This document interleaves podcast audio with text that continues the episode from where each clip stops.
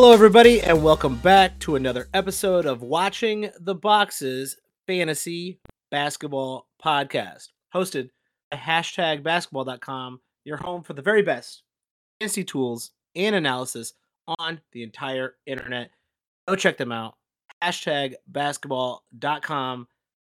I am your host, Mike Catron. We are back, as always, in the middle of the summer to talk about the rookies. And once again, I am joined by my co host who knows more about the rookies than anyone I know uh, and will help me pronounce the names of anyone past the third or fourth pick. Tyler P. Watts, what's up, Tyler?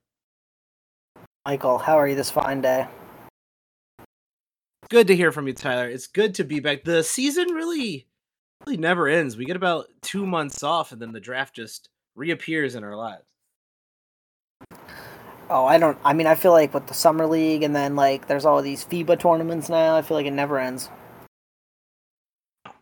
It's um, it's actually great. Um, luckily we aren't doing a daily podcast, and uh, quite frankly, I don't, I don't think I could ever, I could ever do a daily podcast.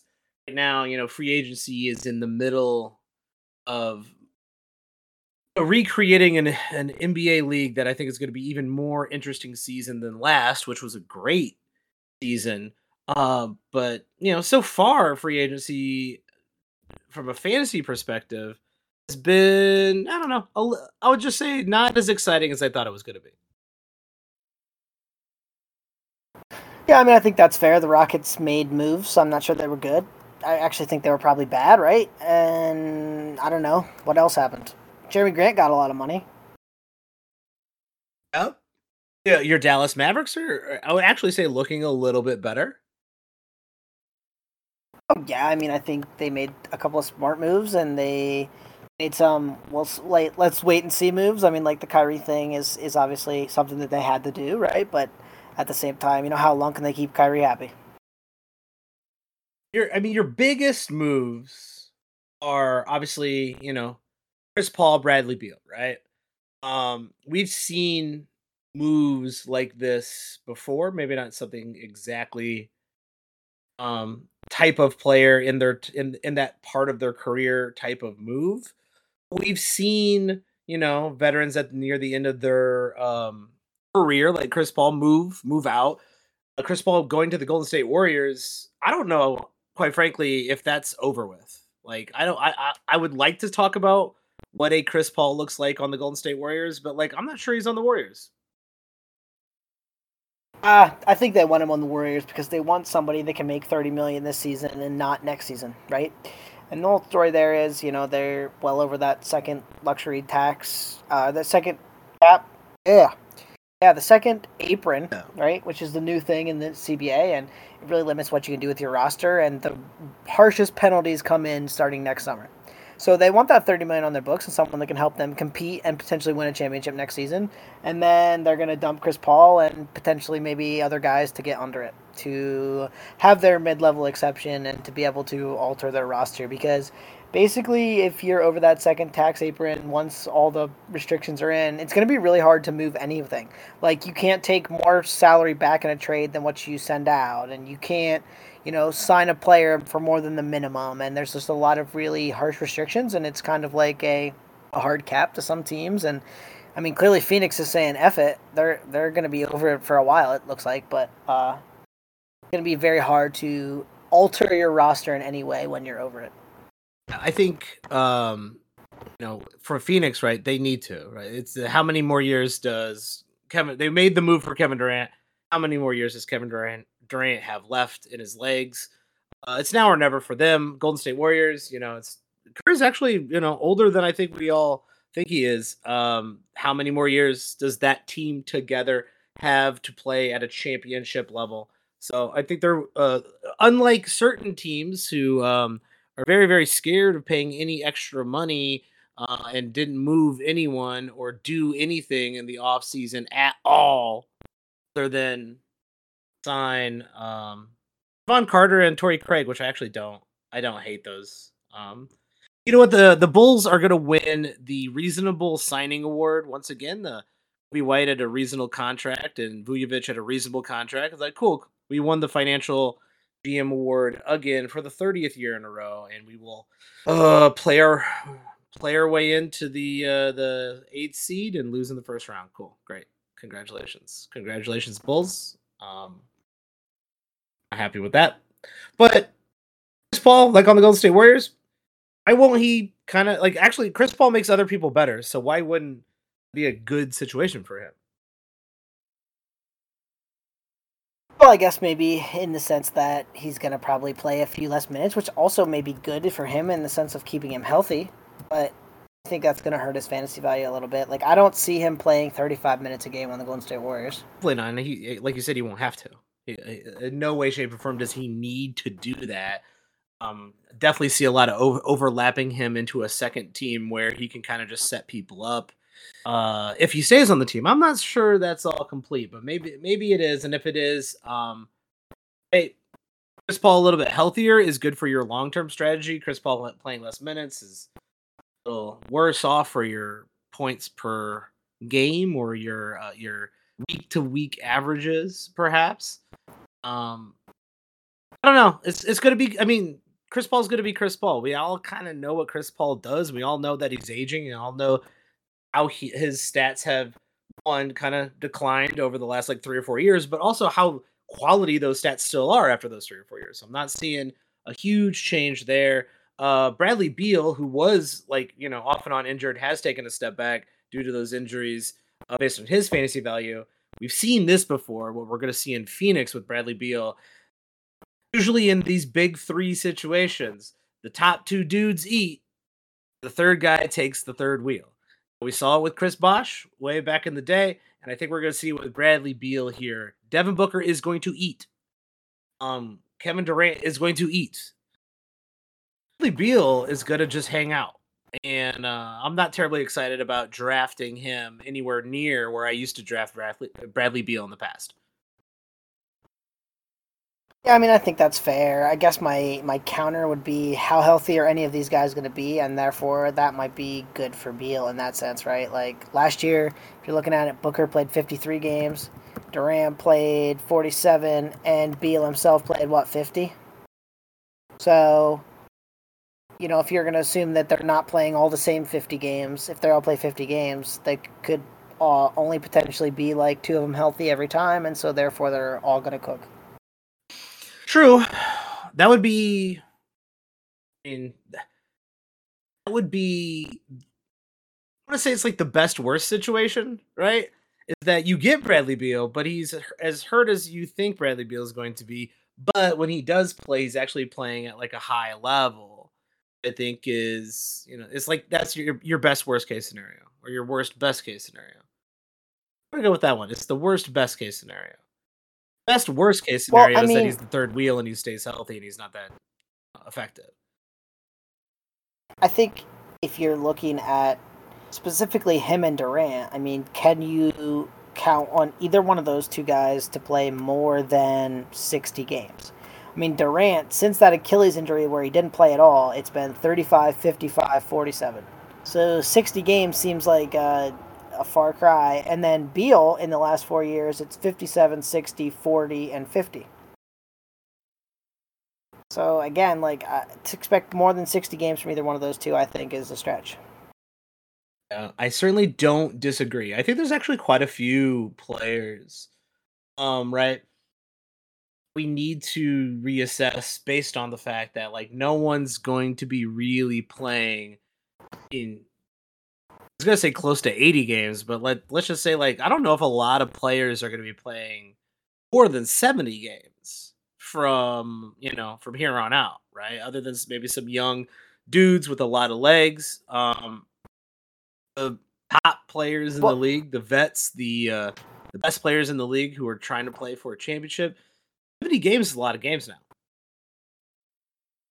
I mean, yeah, I mean, it, it made Vucevic in total as a top 10 player last year because he played all 82 games. Which is crazy. For him. Shout out to Vucevic. Yeah. Yeah, and I mean, you look at like a lot of the top guys. Like, I mean, just reading the top, you know, fantasy point total guys, it was 69, 66, 68, 74, 79, 58, 73, 68, 78, and 82. And Lopez and Vucevic were only up there because they played so many games. Like a lot of the guys that you were picking up there are the ones in the 60s and 70s.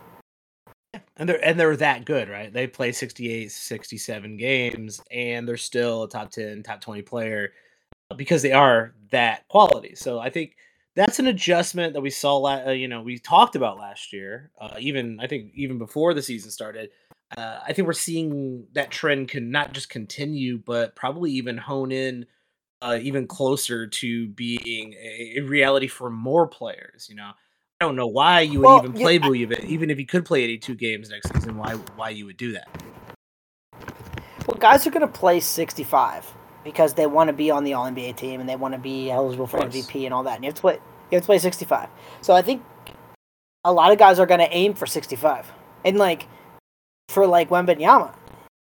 Wembanyama's never played that many games in a season in his life. So wow. do they just like aim him for 65 so he can win rookie of the year? I, I, I think that's a really good um I guess line in the sand that you you would say most of these dudes are going to shoot for. Expect people to play six, between 65 and 70 games every year.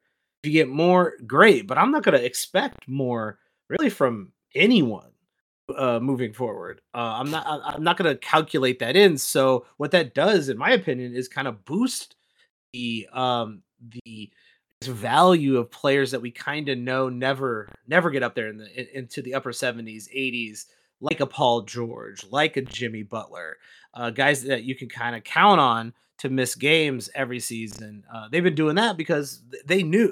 I mean, quite frankly, I think they know that the fact that the wear and tear on their bodies, the way they play, right, is um, something that tears them down. And if they don't take that time off, if they don't rest, they can't play in the playoffs. And even when they do the do do do that, when they do do that, um, people like Paul George, Kawhi Leonard, playing a lot of games in the playoffs, right? So um, it doesn't work every single time. We're all, I think no, I think we're also just seeing like for the first time in a little while, some of those guys are aging out. Like they're just getting up there far enough where they can't consistently play a lot of games at those high minutes, and you know, like I mean, Durant is a perfect example. Like, how, I mean, when Durant's gonna be thirty-five, right? September, like he's just getting up there. LeBron, he's just getting up there, man. He can't play all those games, all those minutes. Shit. He just can't do it. LeBron's my age. He's getting old. I'm old. I don't know how he does it. It could be the money in the hyperbaric chambers, but uh something about something about genetics, something something genetics, something something rich people, something something. Uh, but yeah, they're all getting up there, and uh, the I guess next crop of players coming in, which we are we're going to talk about that rookie uh, draft. We are going to talk about rookies. We are going to talk about the rookie draft, um, and kind of how we see those rookies impacting fantasy this year.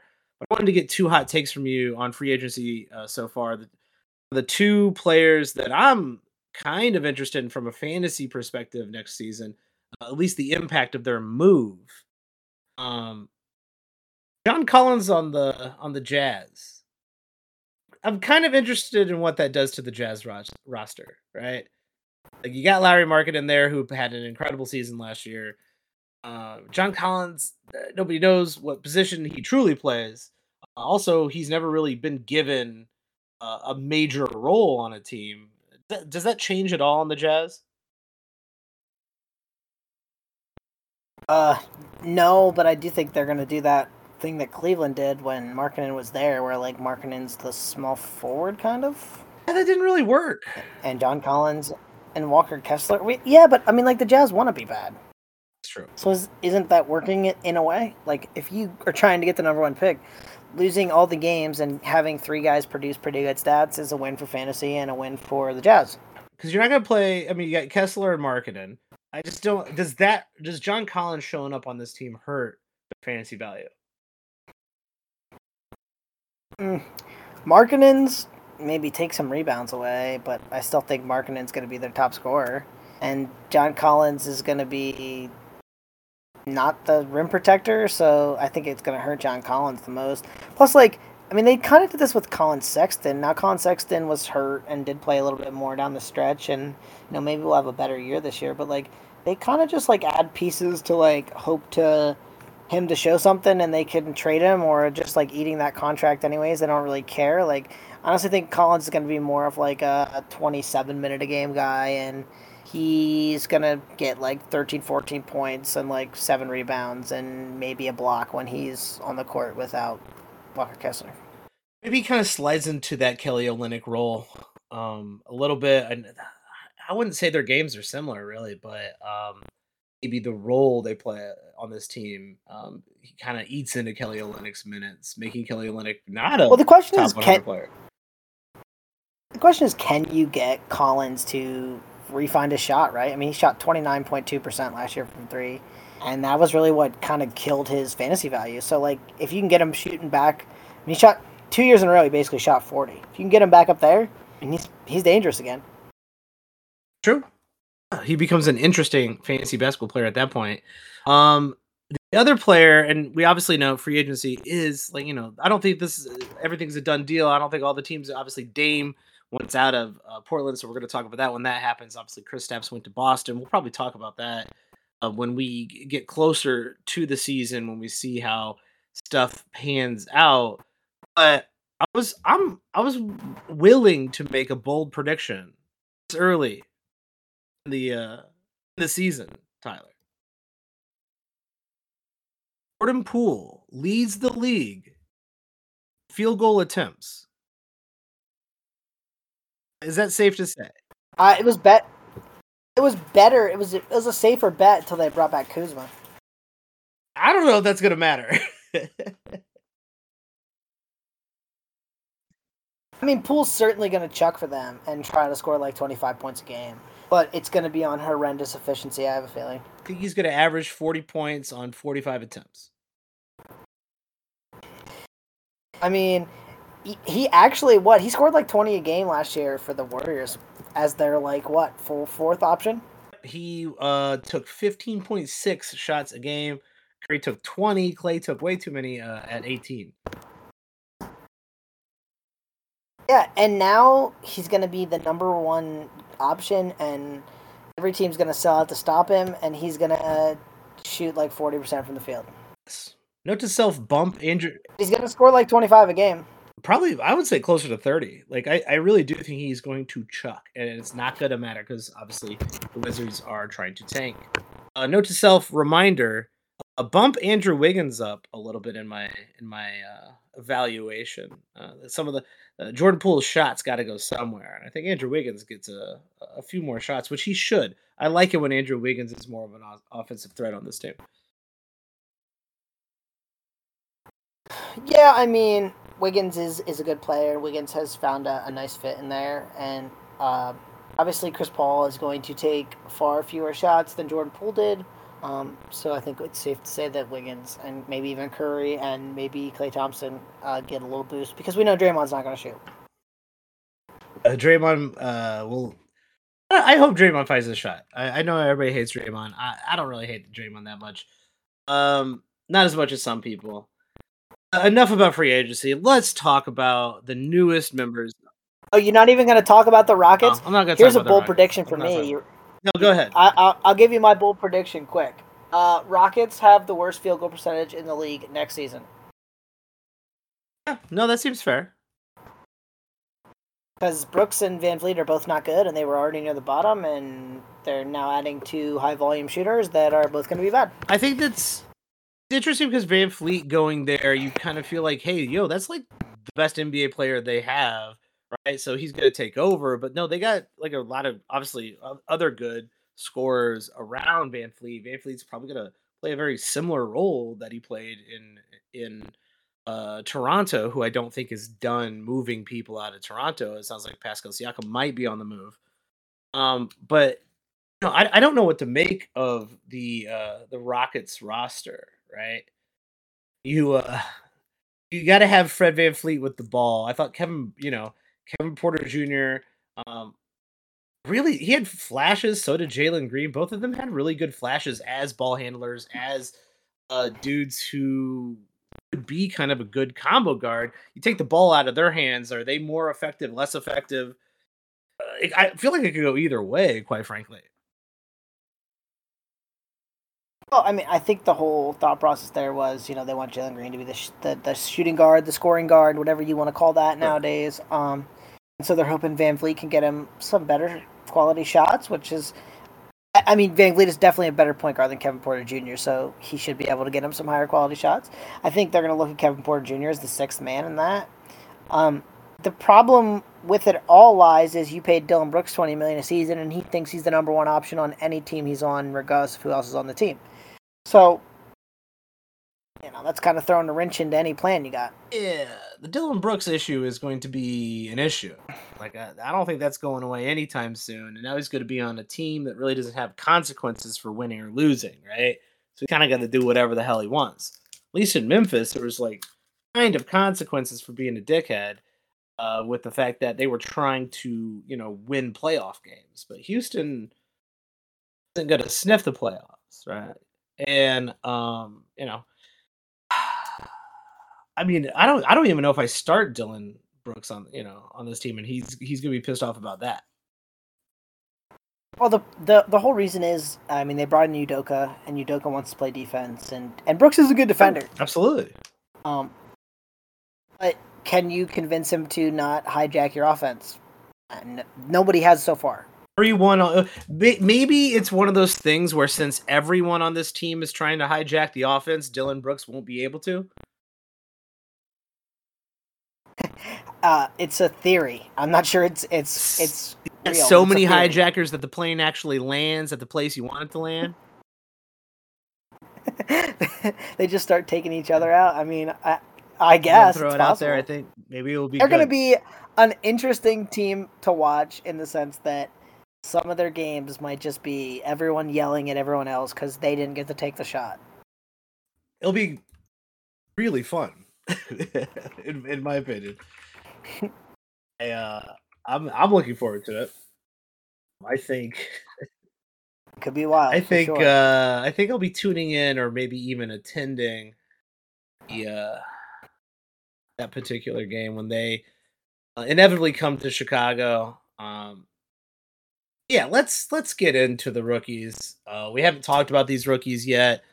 Um, obviously, Victor Wembanyama was has been on our um, been on our radar since last year. Um, probably on your radar, Tyler, for a little bit longer. Um, since you do like to follow the uh, the mini draft classes that are coming up. I was recently on uh, Adam King's podcast, the uh, Balls Deep Fantasy Basketball podcast, and uh, he asked me this question. I think I'm going to ask you this question as well. Um, Wimby, where are you drafting him? Where are you drafting him in a redraft league? Not where will he go? That's a really good question, right? And it really lies with how you value blocks, right? Because from everything we've seen so far, Wembanyama is going to be a good shot blocker, right? And could get to two blocks a game, maybe even as a rookie, yes. right? Maybe even and love that. I think we saw, yeah, right. And I think we saw last year, like, I mean, there were some guys not producing really great numbers, but getting like two blocks a game that were instantly like, I mean, I, I like Nick Claxton. I like his game. Look at his stat line. Like his fantasy stat line is not that great. He gives you terrible free throws, no threes, less than two assists, less than one steal. But he got two and a half blocks, and he was the 37th ranked player in per game. Yeah, and um, whatever um, whatever Miles Turner syndrome is, which is two two point three blocks, which is like, you know, what one, two, three, four, f- the fifth best uh, shot blocker the league per uh, per game, and the dude is you know in the top twenty, top twenty five. He doesn't play 30 minutes a game and he's like 18 and seven and a half with like no assists and like a half a steal. And you're like, well, those aren't really good stats. So like that that block, uh, as we all know, really bumps people way up in the rankings. It doesn't necessarily mean they're a great all around fantasy basketball player. Yeah, and what people also don't understand about it is like, sure, you can like secure that category every week, but that's only one win. And so, like, yeah, I could take Brook Lopez and Miles Turner and Wemby and Nick Claxton, and I win blocks every week, but I lose. You know, I win rebounds and I lose everything else besides maybe field goal percentage because you know uh, that's just really like not how the game works. So I, guess I value blocks a little bit less than most people because I feel like if I can just get like a block guy or two, I'm going to be competitive in that category um, every single week, and I'm not like I'm not picking Miles Turner where he actually gets ranked, and I'm not picking Brook Lopez where he actually gets ranked, and I'm not picking Nick Claxton where, you know, he gets ranked in those final standings. Um, with that said, I mean, I, am not gonna have Wembanyama. I, I'm just not because I, I'm not. You know, I mean, we talk about this all the time. I'm not a guy who like just goes crazy and drafts a rookie. This is probably one of the highest ones I've can safely say that I would ever like have ranked. Um, I'm still gonna have him like in that third round though, or, or maybe just outside of it. Like I feel like we have a fairly t- safe top 36 of like really good players that I'm really gonna like, and then you know Wembanyama's probably right near the back of that slash at the top of you know kind of that fourth round for me. Um, he'll probably go in the second round, which is just insane, and he might actually produce the value because he he is really good. Um, the question is how is his adjustment to the NBA going to be, which it's probably going to be slow. I mean, the Spurs didn't really try to put a ton, a ton of pieces around him uh, quite yet, so I don't think they're going to be super good, and, and I think they're going to try to bring him along kind of slow. And like I said, I also don't think he's going to play like 80 games. I think they're going to keep him at like you know 65, maybe 70. So uh, that's also going to impact his value.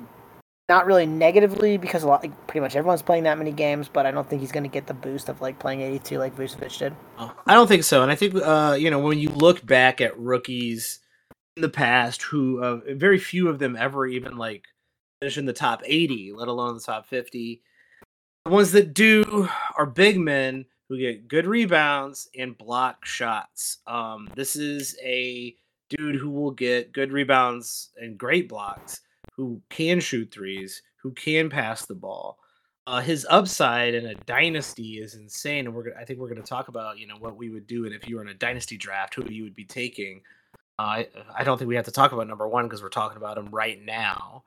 Um, but in a redraft league, his rookie season, that's the two big, I think, caveats. One, he, thank God he went to the Spurs for the long term. But in the short term, might not be the best uh, thing for a fantasy basketball team uh, for Victor and for the Spurs and for the health of the NBA. It's a great thing, but chances are, like you said, it's an intelligent uh, organization. They are going to bring him along slowly. They're going to bring him along cautiously. There is no reason for him to play on a sprained ankle. There is no reason for him to play 35 minutes a game or maybe even 32 minutes a game. All of that, I think, squarely like neuters his ceiling, even though his ceiling is is very high. I said between 25 and 30 because I think that drop off in that in that in that five pick period, 25 to 30, where I wouldn't mind taking that, you know, reach for the upside of Wim, uh, of Wemby for for another reason too, and we always say this on on, on the Watching the Box, Boxes podcast. Value is value is value, right? If everyone in your league is salivating over uh, Wembanyama, and um, whose name I'm never going to pronounce correctly, um, you can get him in the end of the second round, and someone likes him uh, immediately as like you know a first round player because he starts the year off super hot, well then you can move him for a first round player. Like he's gonna have that um, perceived ceiling as an all timer. And in no way, shape, or form do I think he's going to be a uh, first round player. I don't even think he's a second round player. But I think if you can get him in the if I can get him in the top of the third round, he's good enough to return that value, but he's also good enough to return that value in a trade. Better.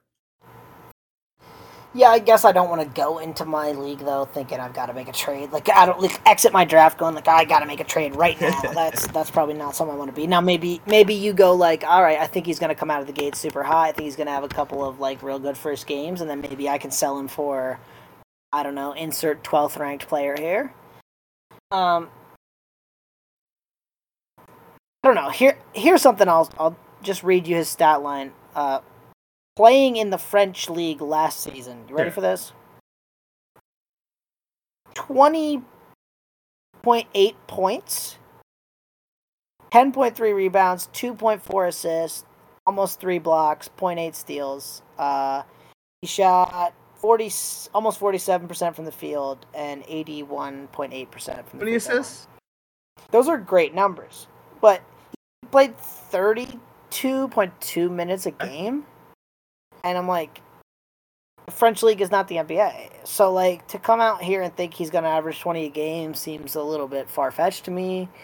To say he's going to average 10 rebounds a game when the Spurs have already told you they want to put a center around him because they think he's a little bit frail at mm-hmm. this point seems a little bit far fetched. And then, so, question is, how many blocks can he get?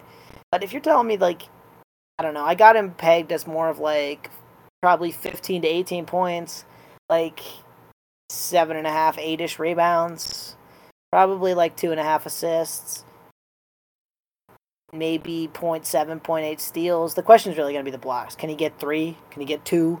Can he get one and a half? That's not a question I can answer. And the person you're describing is better Brook Lopez. yeah, that's fair. And, and Brook Lopez, really good. Fantasy basketball. Very good. He was actually in the top 25 per game. Yeah, I mean that's fair. But at the same time, like the the block numbers are skewing that. And that's what I'm trying. I guess what I'm trying to say is like I'm not picking Brook Lopez at 25. I'm picking Brook Lopez in like fourth round, which is where I'm picking That's Young. also kind of the point of saying a little bit better Brook Lopez. If you got to use a second round pick on Brook Lopez, you could probably use a fifth round pick on actually Brook Lopez. Yeah, and I also think Brook Lopez's percentages are going to be better than Wembanyama's as a rookie. Like rookie Wembanyama is not going to shoot 53% from the field, is he? No, and he he might not even shoot 78 from the line, which is what Brooks shot last year.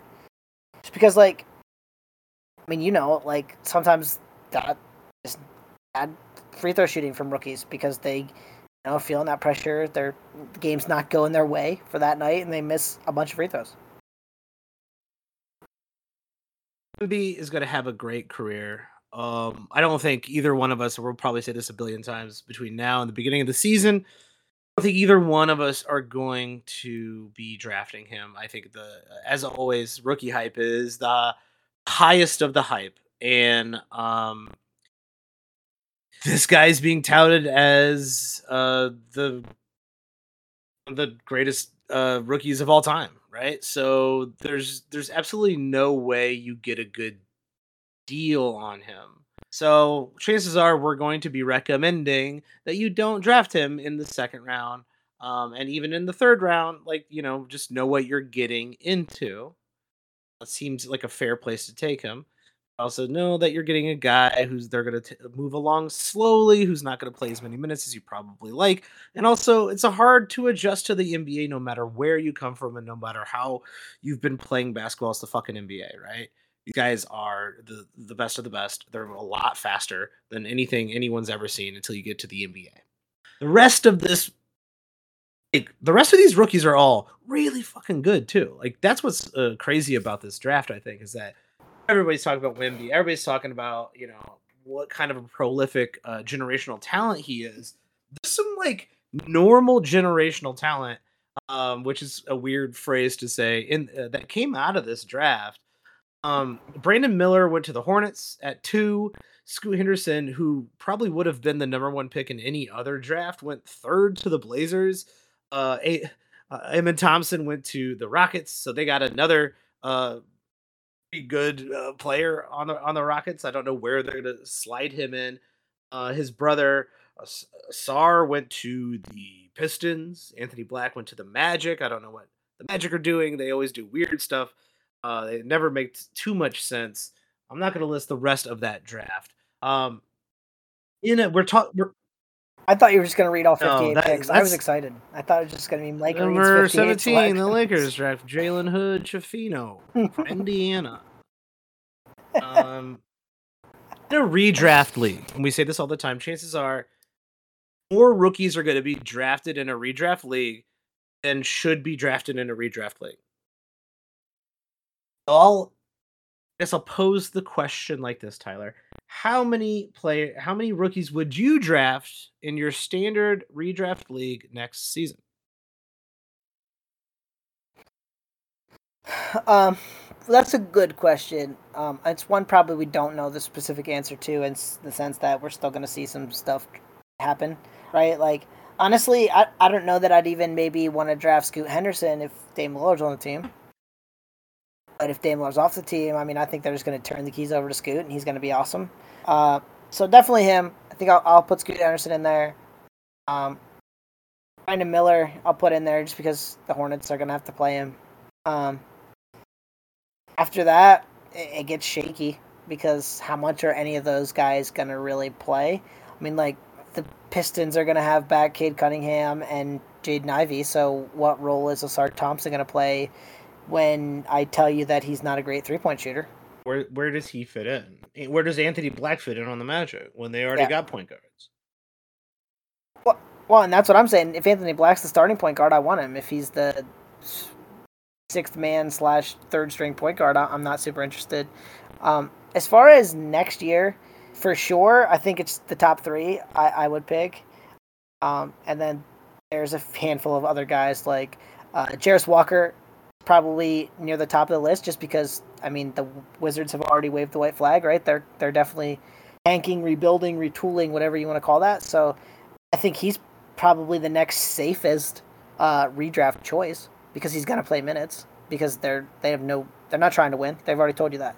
Uh, Taylor Hendricks might be the next safest choice because the Jazz aren't trying to win. But then again, they've got Markkanen, they've got Kessler, and they've got John Collins. So how many minutes is where does he fit in at all? Right? Like, and, and I think that is the thing uh, we always want to reiterate is the number one and the most important stat in fantasy basketball is minutes per game. And so while you're getting super pumped about the NBA and you're going to see all these summer league games coming up and you're going to see all these rookies going at it uh, that's already started, you're going to get to the preseason and there's going to be some rookies who are getting getting wet in preseason and you're going to be like, "Oh baby, I'm going to take a chance." And you know what?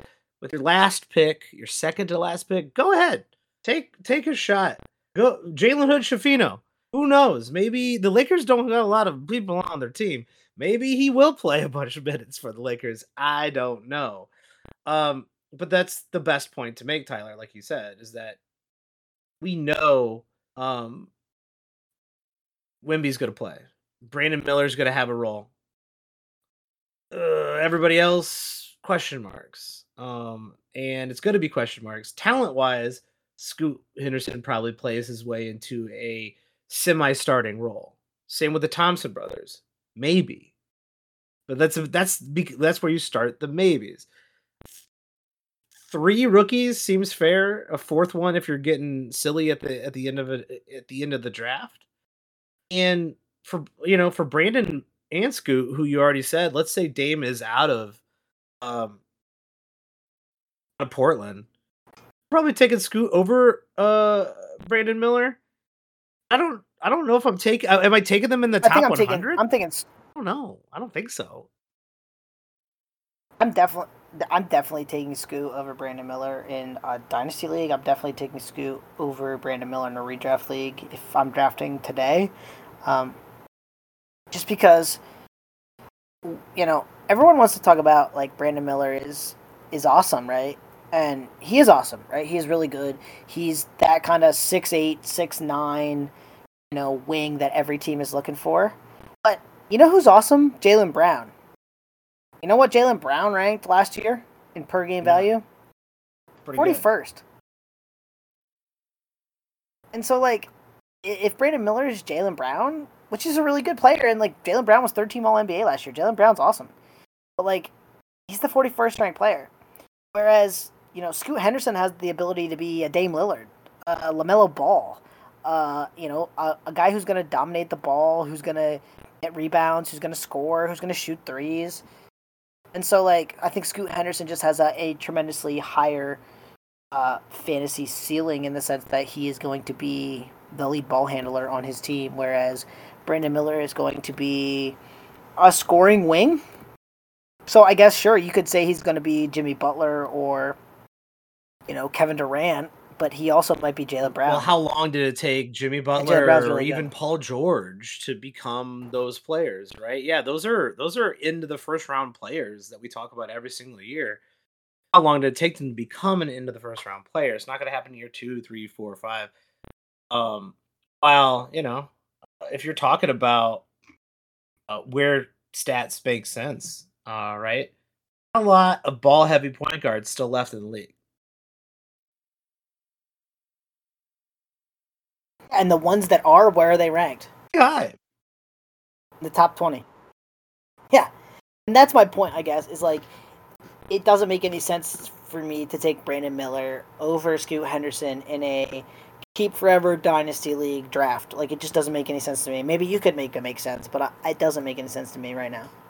In a dynasty league, so, you know, we talked about the redraft, you know, Victor, Scoot, and then question marks for everybody else. In the dynasty league, though, everybody's getting drafted. Um, I think it's still that for me. It's still that same order: Victor, Scoot, Brandon Miller. Um, is there anyone you want to make an argument over Brandon Miller for the long, long term? Who who do you got for your next picks? No, because I think if Brandon Miller is that transformative wing that you know, by all accounts, he he is going to be, I, I think that is a very kind of safe floor, right?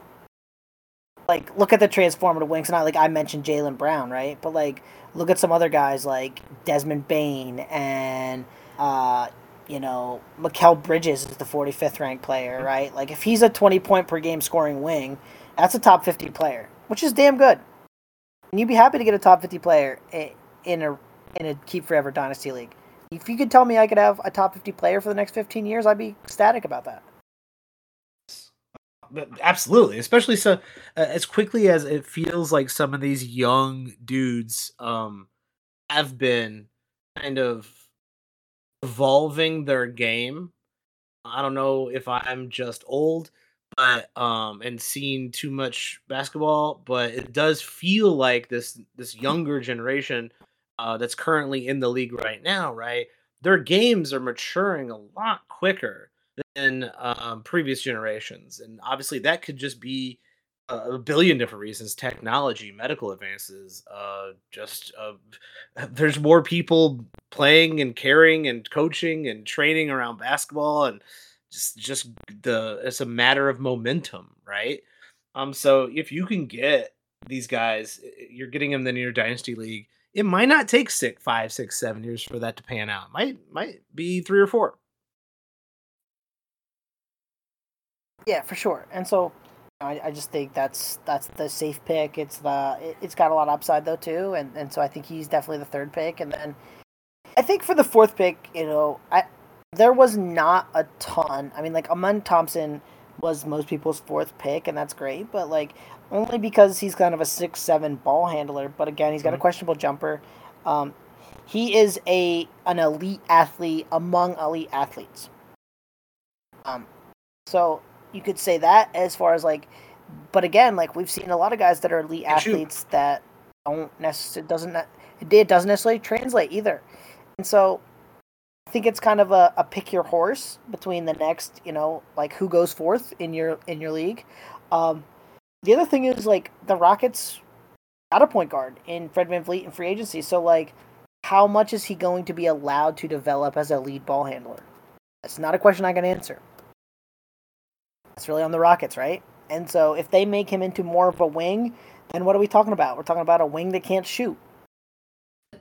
that's not interesting. there's plenty of those. right? And so um, next for me, honestly, it, it might be Anthony Black because I think he's a point guard. And I want a starting point guard.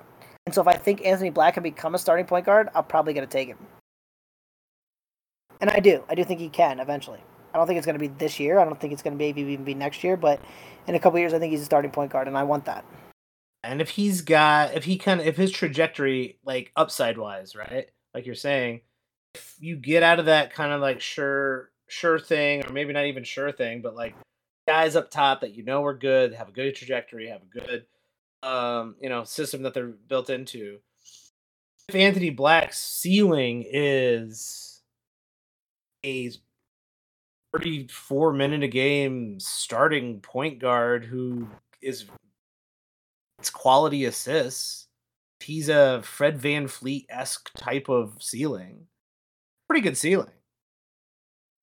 He's more of a Lonzo than Yeah, a and he's also but 6'7". maybe that Lonzo Ball, top 50 player.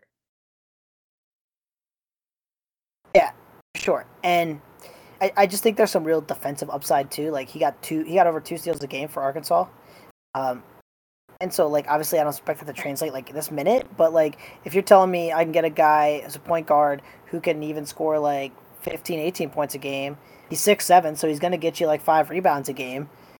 Talking six, seven assists, one and a half steals. Like I'm interested. anyone i mean so like is there anyone else who stands out obviously i think taylor hendricks is to me interesting when it comes like just basketball wise like i think he's pretty good like he's um like he's incredibly like um talented across the board but like sometimes across the You know board what? Doesn't will like say- add up to um you know like as, especially as like kind of like a strangely sized forward doesn't always add up to like fantasy value.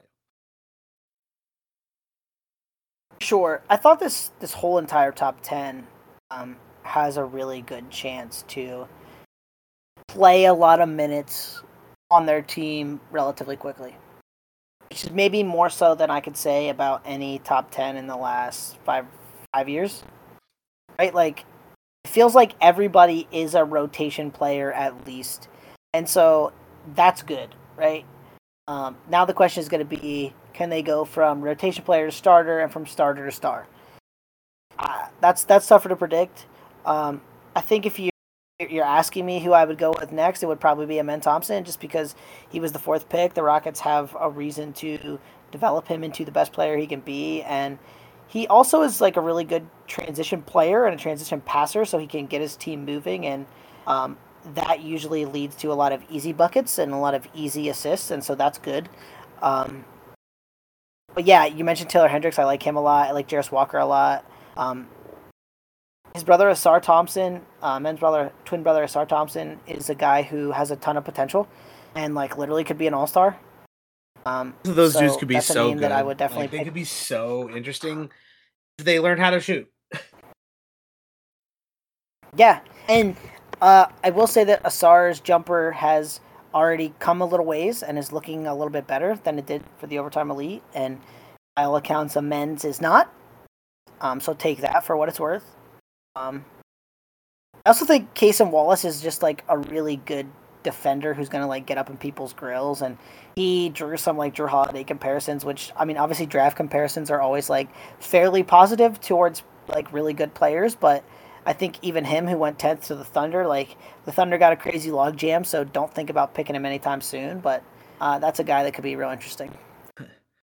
Yeah, and actually, the uh, Dereck Lively who came uh, over to Mavericks, right? Like that's a that's a that's a role the Mavericks kind of need, and uh, he's got like a really. It feels like Lively's got a really high ceiling, I guess. Uh, but he's super super raw and probably not ready for prime time for years. Well, he averaged twenty minutes a game for Duke last year, so uh, yeah. But I, I do like him as a long term uh, project, and he's already working with Tyson Chandler.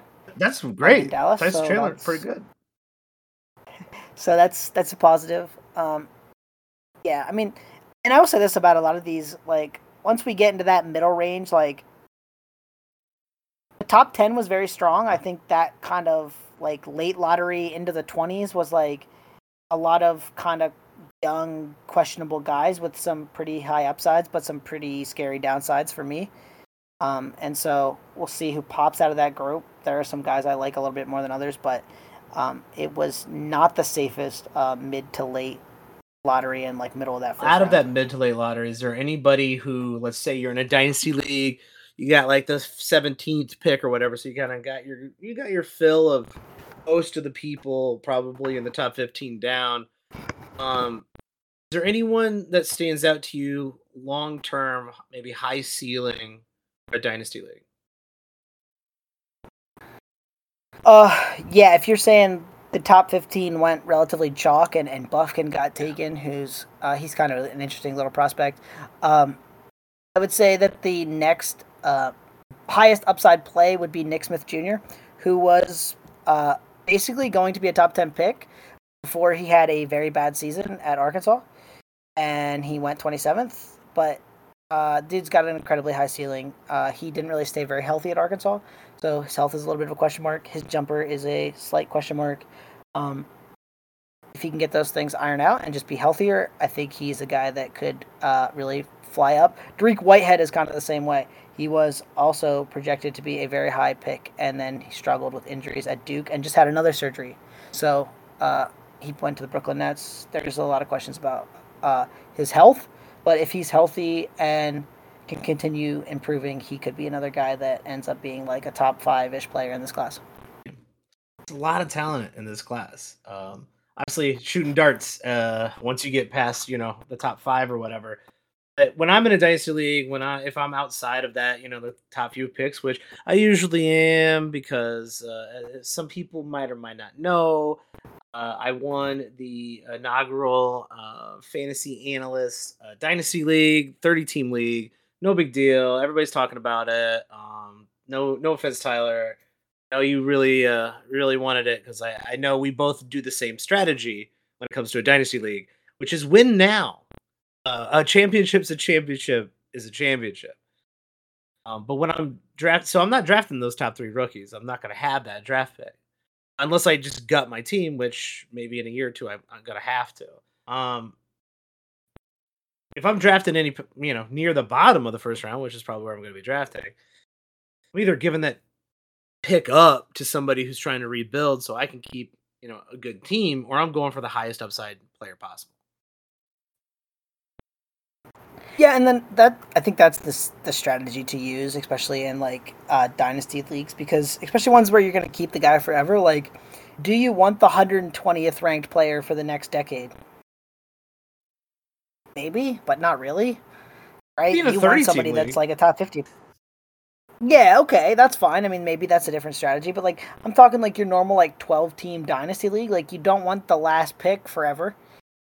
Like just sitting on your roster forever. So at the same that time like at that point I'm basically going like once we get outside the top 10, I'm just going for some crazy high upside guys. I'm going to go for a guy that I believe in that I think can be a top 50 player at some point in his career. And if it never works out, never works out. Oh well, if that guy never plays a game for me, oh well it's fine. I'd rather take that shot. Have like the hundred and you know fiftieth dude in the league for three years. Like, okay, it's like that's cool as well, I guess. Uh, but I'm still not playing that guy either in a in a normal um, a twelve team um roster regular roster league, right? It'd have to be kind of a, a silly. Well, league. the perf the perfect example is like someone like Zubac, right? let's say you draft this year's Zubac. Okay. Isn't Zubac like right around the hundredth ranked player like every year, which is great. Like I'd like to have that, but would I rather have the fiftieth ranked player for five years and than the hundredth ranked player forever? Yeah, it's like, do you want Bobby Portis? Yeah, exactly. Maybe in the like, se- maybe if I'm picking in good. the second round of my uh, in my in my uh, dynasty draft, maybe then I'm looking for Bobby Portis. Yeah, but at the same time, like I'm, I'm much, I much rather like go for somebody that could be Giannis, but they might be nothing. Any of these other rookies out there on the board that you're keeping an eye on going into the season? Uh, well, I guess I'm keeping a somewhat eye on all of them, Mike. But um, too many. That's that's that a lot of I, dudes. That's sixty dudes. That I'm no only fifty eight. Two, two teams lost their pick. One of them is your team. You should know that. I forgot. Also, that is um, that is um, I'm uh, you know I don't need to hear this bullshit about tampering, especially when the guy ain't even gonna play uh, for the rest of it. You're gonna take you're gonna take a draft pick away from the Bulls, and then uh, for a guy who uh, can't move his knee and won't play NBA basketball ever again, fuck off. Uh, I'll give you a couple names I liked in the second round. You you ready for this? We don't even need to talk about them. I'll just tell you a couple guys that I like that I think uh, have some upside. Um, Leonard Miller, who ended up going to the uh, Timberwolves. Uh, it's just like a six ten forward that that uh, has some intriguing potential if he can make it all work out. And then I would say that the next guy for me would be Sid Sidy Cissoko, Okay. who plays for the Spurs. He's from France. I would keep an eye on anyone that the Spurs draft. Uh, this is a six eight forward too, so like Mm. just one of those like body types that every NBA team wants is kind of like uh, a versatile forward, wing, whatever you want to call that, guard multiple positions. Um, Spurs will probably iron out his jumper, and he could be good. Wild how um, quality the Spurs are when they are picking that talent. Some people got it, and some people don't, Mike. It's like everything in life. Uh, tell me about it. Um, I'm gonna, you know, I'm gonna say if you want to play in the second round, it's gonna be the other Vucevic, Vukcevic, Tristan Vukcevic, going to the Wizards. Tell me Keep something about him him. other than other than he's got a name that you recognize. Keeping an eye on him because I don't want to accidentally draft him uh, instead of uh, actual Vucevic. So I, I got to make sure I know the difference between the two of them, between their spellings. So once again, I always like in an auction league, worth putting him out there to see if anyone bid, bids two dollars. Worth it. Oh, Michael. It's good. You gotta you gotta keep people on their toes. Uh, speaking of pe- keeping people on their toes, this could be a weird segue. So what you're saying is you're going to exit all your drafts next year with Tristan Vukcevic, and uh, let's see here, you're going to have one of those Thompson twins, hoping that someone confuses them for the other one, Yep. and you're also going to have Giannis Antetokounmpo, hoping someone confuses it for Giannis. Yes. That's how I. That's how Strong I bench. end every every single one of our uh, drafts. I'm also gonna do Kris Murray, so people think that's Keegan Murray. It's going to be a strong draft for you, Mike. I can already see it. Somehow, somehow it worked out for me every single year. I don't know how. Um, I think that's it. I mean, that's. I mean, the rookies are the rookies, and we got some great ones. Uh, free agency is still going strong. Summer league is just about. Uh, the Vegas summer league is just about to start. Uh, we'll be coming to you on and off throughout the uh, the summer here, especially if something big uh, happens. I think we'll probably be doing a uh, too early uh, mock draft uh, as the season approaches. Then, of course, watching the boxes will be here with all of the content that you get in the preseason, all the mock drafts, all of the who do I draft segments, um, all of the breakdowns of the fantasy basketball season, so you can um, prepare for your draft, win your draft, win your league. You can't really win a draft. You could do good in a draft. You could do well. I I don't know if you can win a draft, uh, but you know I think I think quite frankly our track record uh, is pretty good. If you're listening to this podcast right now, uh, chances are your fantasy basketball squads are usually pretty good. We appreciate you guys uh, sticking with us throughout the seasons. It's gonna another season has begun uh, already, and if you want to um, hear anything specific leading up to preseason or during preseason, let us know. You can find me on Twitter at Watch the Boxes. Tyler, where can people find you on Twitter? You can find me on Twitter at Tyler P. Go Watts. follow Tyler Tyler Tyler P Watts W A T T S on Twitter. If you're not already, I don't know why you wouldn't be. That's it, Tyler. Anything you want to plug? No, man, just excited for it all to get going, like Oh. always. It's already started. It's already begun. Stay cool out there. It's going to be a hot summer. It's going to be the coolest summer of the rest of your life. Congratulations, everybody. See you next time.